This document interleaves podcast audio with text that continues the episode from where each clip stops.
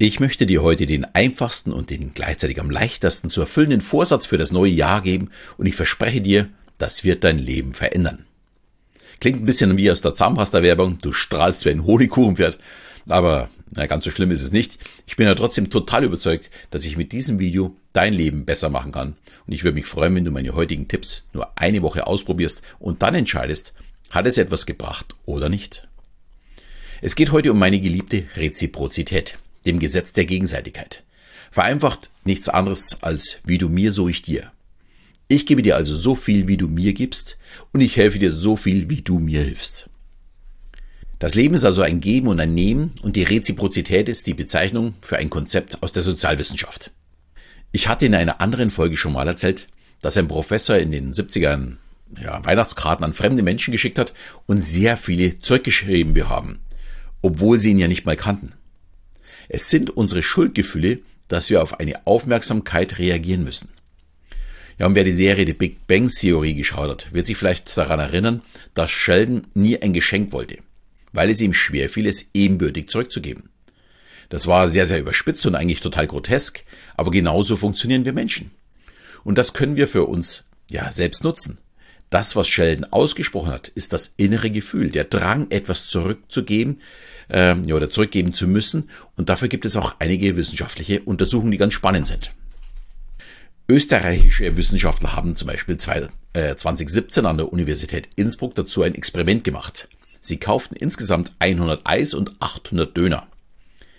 Das Zugeständnis für den Verkäufer war schon vorab ähm, ja, gereichtes Trinkgeld oder eben Lob und Anerkennung. Und um die Ergebnisse eindeutiger zu machen, haben sie wiederholt am gleichen Stand gekauft, um auch eine Entwicklung zu sehen. Ja, und bei der Analyse der gewonnenen Daten sah man, wer schon bei der Bestellung Trinkgeld gibt und nett zu den Verkäufern ist, erhält deutlich mehr Ware als andere Kunden. 10% mehr Eis bei Komplimenten und 17% mehr beim Trinkgeld. Zieht man allerdings die Kosten des Trinkgelds wieder ab, fällt der Wert auf 7%. Die Daten aus der Dönerbestellung äh, untermauern dieses Ergebnis, haben dieses im Grunde bestätigt. Und Stefan Palan, einer der Studienleiter, meinte, interessant war, dass der Effekt beim Trinkgeld über mehrere Besuche gleich geblieben ist, während er bei Komplimenten deutlich anstieg und nach fünf Besuchen sogar stärker war als jener mit Trinkgeld. Äh, unglaublich, oder? Das heißt nämlich, durch eine emotional intelligente Kommunikation bekomme ich langfristig sogar noch mehr als durch ein materielles Geschenk wie Trinkgeld. Jetzt mal ganz ehrlich, ist es nicht geil, dass wir nur durch nett sein etwas geschenkt bekommen? Also davon profitieren. Und da frage ich mich, warum sind wir nicht alle einfach nur nett? Für mich ist dieses Ergebnis wenig überraschend. Ich war als Key Account Manager lange genug im Angestelltenverhältnis und natürlich mussten wir Key Accounter uns die Ressourcen im Backoffice und der Technik teilen. Ja, und während manche ständig klagten, zu wenig Unterstützung zu bekommen, war das nie mein Problem. Ich lobte und äh, bedankte mich nämlich ständig, oftmals auch bei deren Chefs und natürlich wollten sie dann daher gerne mit mir arbeiten und nicht mit jemandem, der sich ständig beklagt. Ich kann mich aber noch sehr, sehr gut an einen Kollegen erinnern, der hatte damit auch kein Problem. Der füllte immer wieder die Naschschüssel mit Süßigkeiten und war daher auch sehr beliebt. Rückwärtend betrachtet haben wir beide genau das gemacht, was die österreichischen Wissenschaftler in ihrer Studie gezeigt haben. Mein Kollege hat mit materiellen Geschenken für ein Schuldgefühl gesorgt und ich mit meinem Lob. Schließlich muss man, ja, wenn man Lob erhält, auch zurückzahlen. Es gibt auch eine ziemlich clevere Geschichte aus dem Jahre 1957 äh, von Vince Packard. Ich weiß nicht, ob ich den richtig ausspreche, aber so schreibt man ihn zumindest. Er erlaubte den Kunden, sich beliebig große Stücke von einem Käse zum Probieren abzuschneiden. Und nach dem Gesetz der Gegenseitigkeit ist natürlich im Anschluss bei einem großen Stück das Schuldgefühl auch größer.